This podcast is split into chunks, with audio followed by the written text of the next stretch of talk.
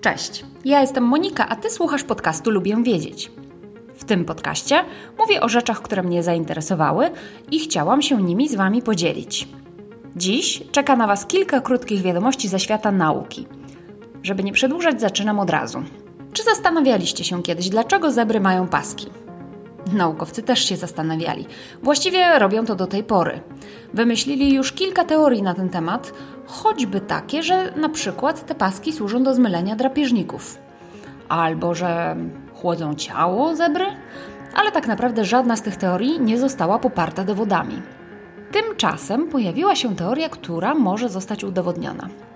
Otóż w 2014 roku naukowcy wykazali, że zakresy występowania różnych gatunków much oraz trzech gatunków zebr pokrywają się ze sobą. No i tak trochę im zaczęło coś świtać w głowie. Przeprowadzili test, w którym trzy pasiaste zebry oraz trzy jednolite konie obserwowano na polach w Wielkiej Brytanii.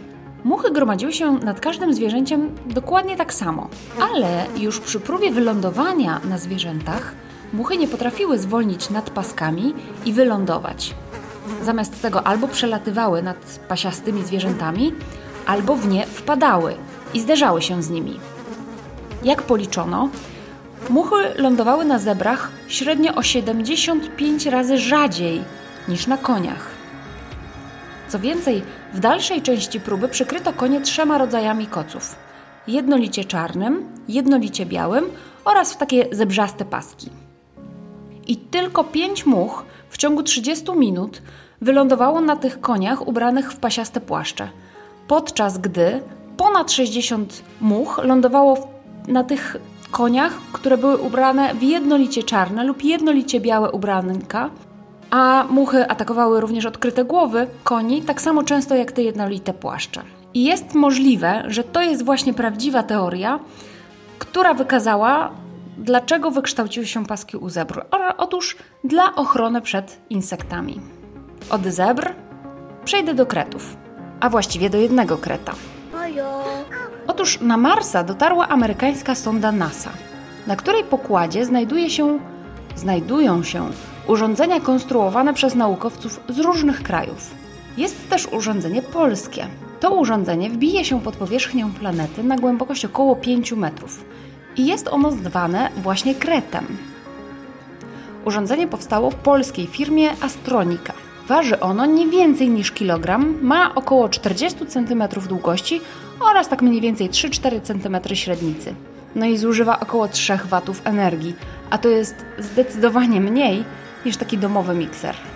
Ten walec, kret, wlecze za sobą oczujnikowany przewód. Wkopie się ten kret na głębokość 40 cm najpierw i potem zrobi przerwę, żeby ostygnąć. I takimi 40-centymetrowymi odcinkami będzie się jakby wkopywał pod powierzchnię Marsa. Ma podobno, bo dotrzeć właśnie aż do 5 metrów w głąb planety. I ta operacja ma trwać mniej więcej do połowy marca. Ciekawa jestem, co znajdzie kret pod powierzchnią Marsa. Z Marsa wracamy na Ziemię. Nie wiem, czy słyszeliście o tym, że w ostatnich latach bardzo, ale to bardzo szybko wędruje biegun północny. Bardzo szybko to znaczy z prędkością około 30 km na rok. Generalnie pole magnetyczne Ziemi zawsze było w ruchu i zawsze jest w ruchu, ze względu na ruch płynnych metali w zewnętrznym rdzeniu planety. Jednak nowe dane geologiczne sugerują, że te zmiany od 2015 roku przyspieszyły w znaczny, ale to w znaczny sposób. Nie jest to dobra wiadomość dla globalnych sieci, od których, właściwie które zależą od stabilności pola magnetycznego. To są na przykład operatorzy komórkowi, firmy nawigacyjne, GPS, ale także ta zmiana pola magnetycznego może mieć wpływ na zjawiska naturalne, takie jak przykład migracja zwierząt albo wiatry słoneczne. Zwykle naukowcy z amerykańskiej National Oceanic and Atmospheric Administration oraz British Geological Survey spotykają się co 5 lat, aby stworzyć model zmieniającego się pola magnetycznego o nazwie World Magnetic Model, który pomaga technologom, badaczom i nawigatorom na całym świecie opracować taką wspólną mapę, na której opierają się ich systemy.